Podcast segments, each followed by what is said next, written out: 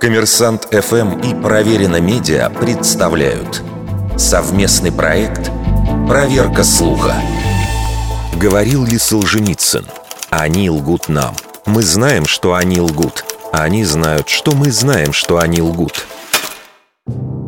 Предполагаемая цитата Александра Солженицына уже несколько лет циркулирует в соцсетях и онлайн-цитатниках – Эту фразу можно найти в интернете не только на русском, но и на английском, французском, немецком и китайском языках.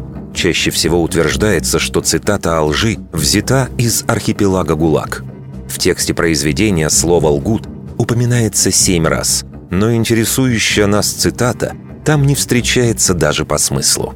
В остальных произведениях Солженицына на русском и английском языках такой фразы тоже нет.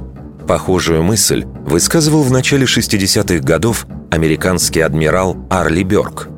Говоря о перспективах переговоров о разоружении с Москвой, адмирал заявил «Они лгут.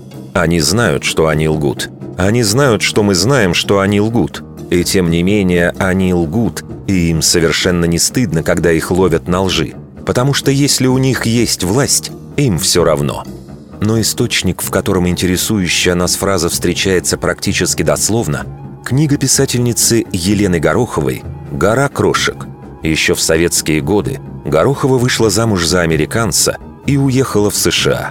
В переводе на русский ее мысль звучит так.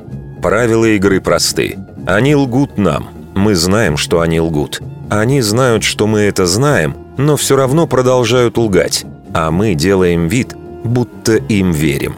И еще несколько лет назад в сети эта цитата верно приписывалась ее настоящему автору. Но в 2019-м фраза на английском языке начала появляться в сети уже за подписью Солженицына, после чего оказалась в русскоязычной блогосфере.